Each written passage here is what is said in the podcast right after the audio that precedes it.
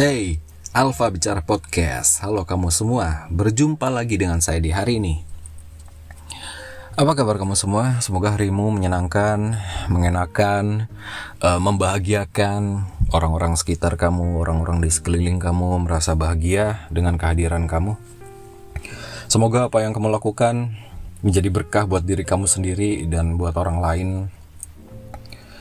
Uh, Karena tidak setiap saat kita bisa merasakan kebahagiaan gitu. Ada kadang kita flat-flat aja, ada kadang kita sedih. Tapi itu gak masalah karena itu dinamika hidup. Ya kadang gak bohong ya, saya juga sering banget merasakan perubahan. Jadi eh, dari seneng ke sedih, terus seneng lagi, sedih lagi, berputar gitu. Tapi gak cepet-cepet juga, itu bipolar kali kayak gitu. eh, Semoga kamu juga sehat gitu. Uh, tentang COVID dan segala macam kayaknya kita udah lupa. Atau isu-isu ini ada meme gitu. Karena kemarin presiden kita Pak Jokowi itu bilang uh, udah boleh lepas mas, udah boleh lepas masker, nggak apa-apa di publik gitu. Uh, kemudian ada meme ditambahin lagi, nggak apa-apa lepas masker kecuali yang jelek. Jadi kamu merasa ganteng, uh, cantik atau jelek tuh? Kamu merasa good looking atau jelek? Karena uh, menurut saya ya, bukan menghina, beberapa orang itu ada yang kelihatan lebih cakep pakai masker daripada dilepas maskernya. Ada yang seperti itu. Guyon aja sih, bukan bukan menghina ini. Saya juga merasa seperti itu. Kadang saya kalau pakai masker tuh merasa lebih tampan daripada saya buka masker. Jadi saya masih pakai masker kalau keluar sampai sekarang.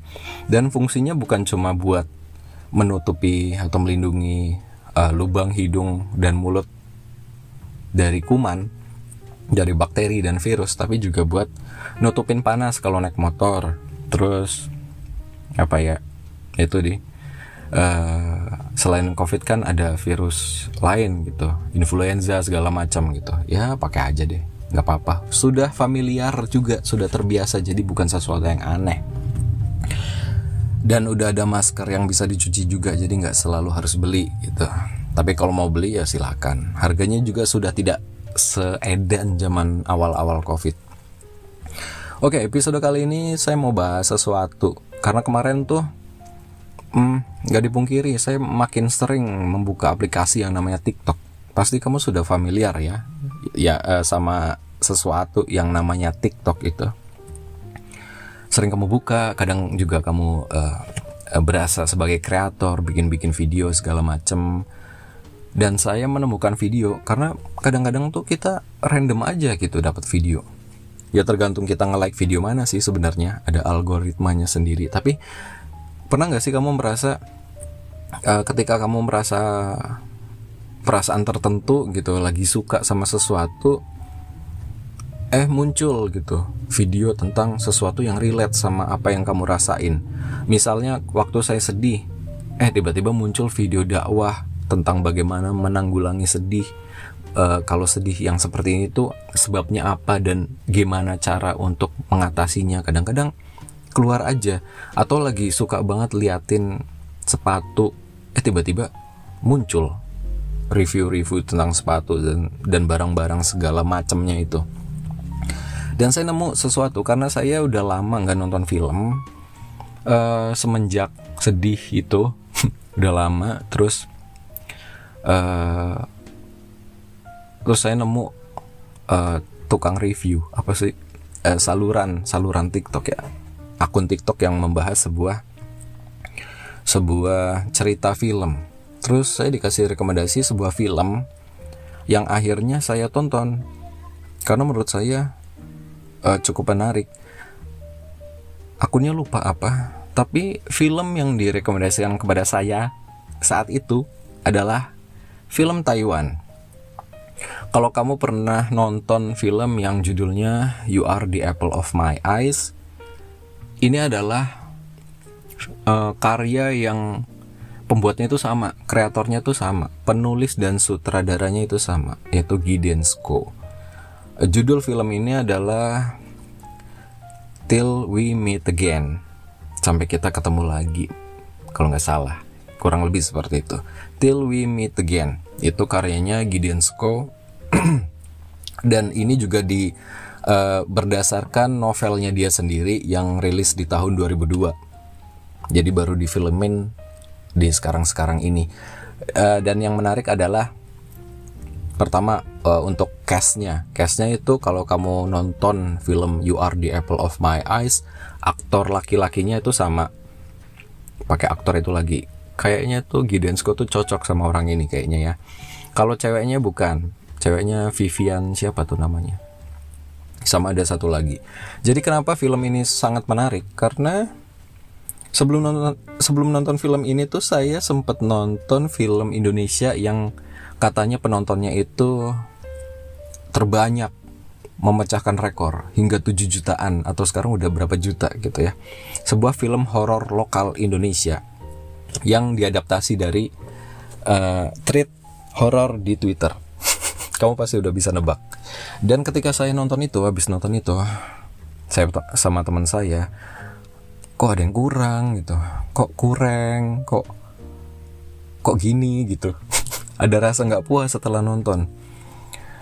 Dan sangat tidak berkesan buat saya. Mungkin ya mungkin selera sih ya. Tapi uh, pertama ada berbagai macam faktor sih. Saya tidak sepenuhnya menyalahkan film ini. Tapi emang film ini menurut saya tidak tidak bagus. Eh bukan. Uh, tidak sebagus hype-nya gitu. Ya biasa aja gitu. Uh, pertama faktornya adalah karena saya nonton di sebuah... Uh, sebuah ini sebuah bioskop yang legend dan uh, peralatan atau perlengkapannya masih legend dan suasananya juga ya gitulah ya, tidak terlalu modern. Jadi ada beberapa faktor eksternal seperti suara-suara dari studio sebelah yang bocor atau penonton-penonton lain yang bandel ya. Saya masih bingung kenapa ini Um, uh, film ini ya, sebutin aja di judulnya K K N Desa Penari ya, tapi yang versi uncut. Versi uncut ini kan pasti sudah delapan belas plus gitu ya, P G tiga belas gitu mungkin. Tetap aja ada yang bawa anaknya, bawa adiknya yang masih di bawah umur, dan sama pihak bioskop itu di, uh, dibolehin buat masuk. Dan tahu sendiri kalau anak-anak kadang ribut, kadang pengen keluar, kadang pengen jajan, kadang makan kayak gini, tidur dan segala macam itu, itu sangat mengganggu. Apalagi kebetulan di sebelah saya itu anak kecilnya, anaknya. Jadi setiap ada scene yang gimana-gimana itu ditutupin matanya, terus dia bilang udah belum, udah belum, gitu, gitu-gitu, repot. Dan uh, banyak yang masih rewel sendiri dan situasi nggak enak. Studio juga rasanya A C-nya tidak terlalu kencang gitu ya, tidak terlalu dingin. Ya gitu deh. Ya menurut saya setelah saya nonton film K K N Desa Penari yang menurut saya B aja, terus saya nemu rekomendasi film Till We Meet Again ini, saya jadi piu. Saya merasa bahwa uh, mix genre, mix genre itu possible. Dan bisa pecah, bisa bisa sukses gitu.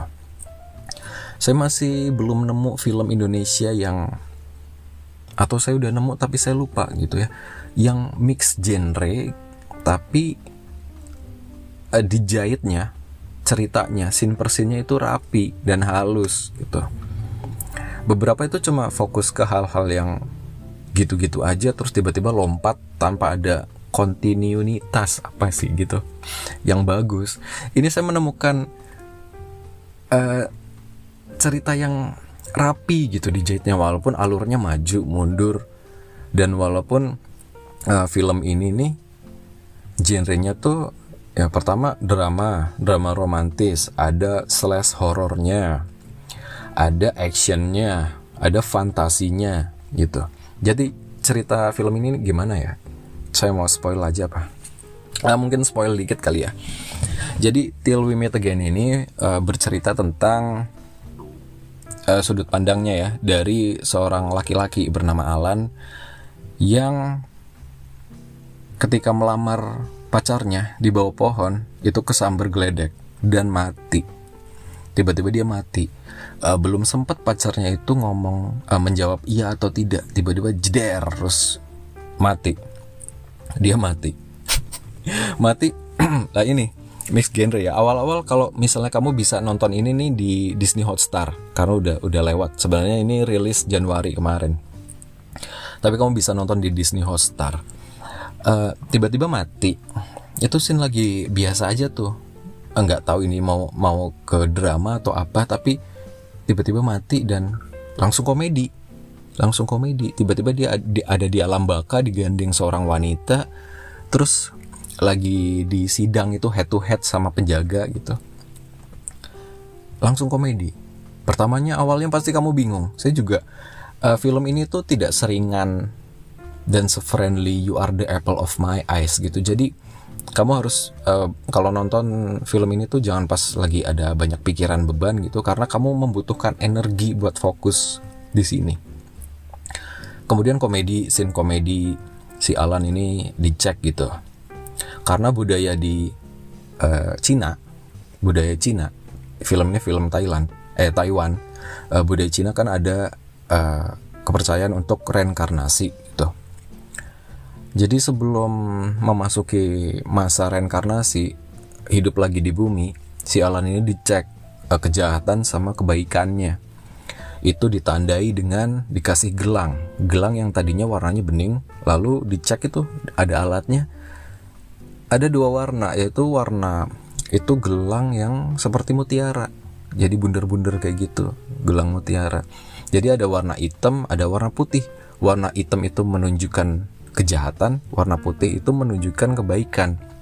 Si Alan di scanning gitu, oh ternyata banyakan hitamnya, banyakan jahatnya selama hidup daripada putih. Lalu dia dikasih pilihan, kamu mau reinkarnasi jadi hewan, hewan apa gitu, siput atau apa gitu, atau mau e, kerja dulu nih jadi dewa cinta yang tugasnya itu membuat orang-orang itu jatuh cinta. Jadi ada sistem kayak uh, benang gitu, tapi kamu harus punya partner. Akhirnya dia memilih buat uh, jadi dewa cinta gitu. Terus dia di situ juga menemukan partner yang tadinya belum partner, tapi build karakternya dari benci, dari biasa aja benci terus jadi friend friendly gitu. Itu smooth dan bagus dan possible gitu dan logis gitu. Uh, partner dari Alan ini namanya Pinky, karena dia juga rambutnya pink dan dia menyebut dirinya Pinky. Uh, singkat cerita, sebelum ditugaskan menjadi dewa cinta, ada pelatihannya dulu. Jadi ada uh, ada dewa cinta senior yang uh, melakukan pelatihan terhadap mereka berdua. Dilatih, dilatih, dilatih. E, gini caranya pakainya gitu-gitu-gitu. Lalu ada scene yang e, mereka tuh ditantang untuk ngelemparin apa tuh ya, bulet-buletan kecil merah itu ke hantu ya. Dan itu e, film ini kan tadi mau mau drama nih, terus jatuh ke komedi, terus jatuh lagi ke jump scare. Tiba-tiba ada jump scare hantu di situ. Jadi kamu harus siap-siap. Tiba-tiba ada jump scare hantu dan mereka ditantang buat ngelempar ini ke hantu itu. Dan sorak-sorai semuanya. Mereka nyoba ngelempar gak kena-kena, tapi ternyata triknya adalah rumusnya jangan pakai logika gitu. Saya nangkepnya tuh spark, spark, uh, percikan-percikan. Dan mereka berusaha untuk mencoba membuat tertarik satu sama lain. Lalu ya spark itu uh, percikan cinta mungkin ya, perasaan. Akhirnya mereka bisa dengan saling bertatapan gitu, salting, masing-masingnya jadi salting. Dan kemudian dipercepat, mereka jadi partner akhirnya. Karena uh, yang lain, teman-teman yang lain, uh, roh-roh yang lain tuh udah dapat partner masing-masing. Sekarang dia berpartner dan turunlah mereka ke bumi. Sampai di bumi, mereka melakukan tugasnya, membuat orang lain jatuh cinta segala macam. Lalu si Pinky, ada scene uh, si Pinky itu mendatangi mantan pacarnya. Karena ternyata si Pinky ini diduga dibunuh sama mantan pacarnya itu. Pinky ini pengen balas dendam. Lalu si si Alan membantu. Oke, kita balas dendam aja, silakan kaitkan itu eh, tali eh benang merah ini ke itunya dia gitu. Nanti tugas selanjutnya saya. Ternyata si Alan mengaitkan benang merah yang Pinky nyantelinnya di itunya mantannya. Si Alan nyantelinnya ke bolongan knalpot motor. Ya, jadi seperti itulah muncul percikan yang membuat akhirnya si mantannya itu nafsu sama motor gitu. Jadi komedi lagi, agak jorok juga. Terus si Alan ini nggak tahu, dia nggak tahu uh, masa lalunya. Beda sama si Pinky yang paham. Dia tuh lupa karena uh, kata penjaga. Kenapa dia lupa? Karena waktu dia mati, si Alan mati itu karena tersambar petir. Jadi kepalanya ada data atau memori yang hilang. Setelah kejadian ngerjain mantannya Pinky, Alan sama Pinky ini jalan gitu. Lalu ketemu lah. Tiba-tiba si Alan dan Pinky di tengah jalan, di sebuah jalan, ketemu sama anjing. Seekor anjing yang menggonggong sama Alan. Tadinya Alan diam, tiba-tiba scene jadi sedih. Tadi lagi komedi tuh, sekarang drama sedih lagi, turun lagi. Ternyata itu adalah anjingnya Alan yang udah dia rawat dari kecil. Scene-nya bagus deh pokoknya. uh, Masing-masing peran atau karakter itu punya porsi dan berkontribusi sama ceritanya sendiri. Termasuk si anjing ini. Walaupun dia gak ngomong dan gak ada ininya kan, scene-nya tuh gak, gak terlalu banyak, tapi dia berkontribusi membangun dramanya itu dapet. Karena scene flashback kenapa ini anjing sama Alan gitu contohnya, itu dikasih tahu. Dan kenapa si anjing ini akhirnya sama calon tunangan eh calon iya ya, calon tunangannya si Alan yang masih hidup. Itu kita jadi paham. Dan datanglah setelah nangis-nangisan gitu, si Alan minta maaf, meluk si anjing. Lalu flashback, datanglah si Xiaomi, bukan H P ya. Xiaomi itu nama uh, mantan tunangannya Alan. Datanglah Xiaomi. Xiaomi datang menjemput si anjing. Lalu flashback lagi, ada beberapa flashback. Dan uh, jujur entah kenapa ya, pertama kali waktu nonton film ini, di scene itu si Alan ketemu anjing, lalu flashback ada Xiaomi datang juga. Saya nangis banget. Saya gak tahu kenapa, sampai terseduh-seduh gitu. Karena combo gitu. Ada rasa uh, kita tuh diceritain sesuatu yang sedih tentang hubungan laki-laki dan perempuan, tapi juga diceritain sedih tentang bagaimana si hewan ini berbakti sama ownernya gitu. Ada scene kayak gitunya. uh, Dan singkat cerita, ah, biar kamu penasaran, saya ceritain dikit-dikit aja. Pulanglah si Xiaomi ini membawa anjingnya pulang.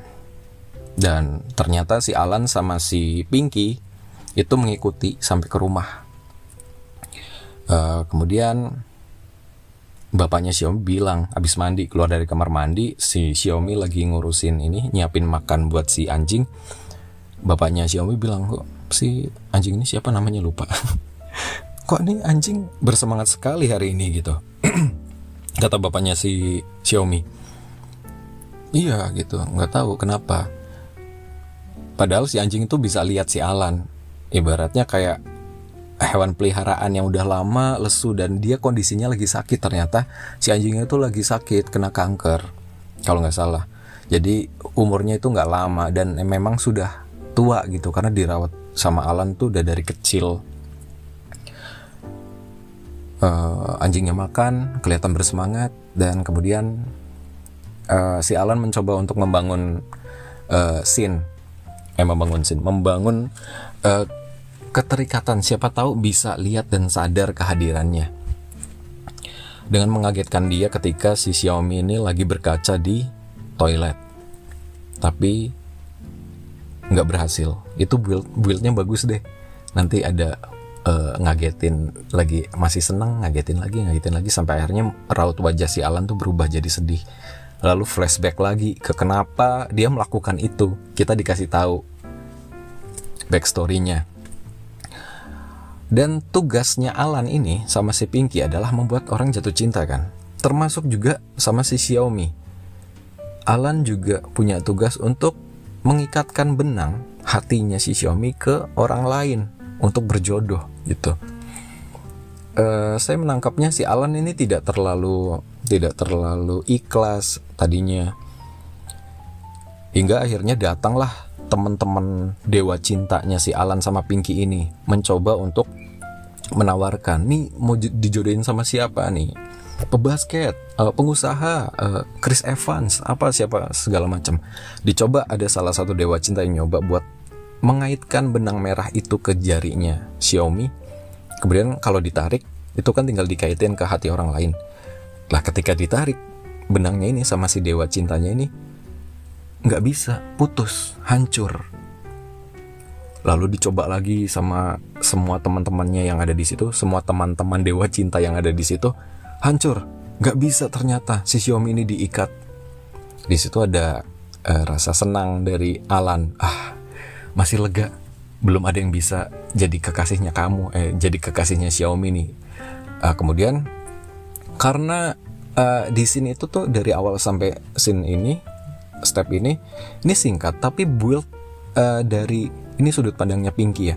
Build uh, buat Pinky yang tadinya benci lalu jadi biasa aja, jadi teman, dan kemudian saya lihat ada keter- ketertarikan kepada si Alan ini dapat.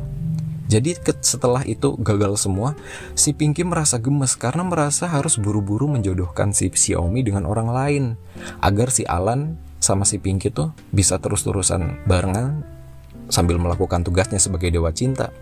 Kemudian si Pinky memanggil memanggil uh, banyak dewa cinta buat mencoba gitu. Ini scene yang kalau menurut saya, kalau wibu, kamu suka anime atau film-film Jepang tuh pasti suka.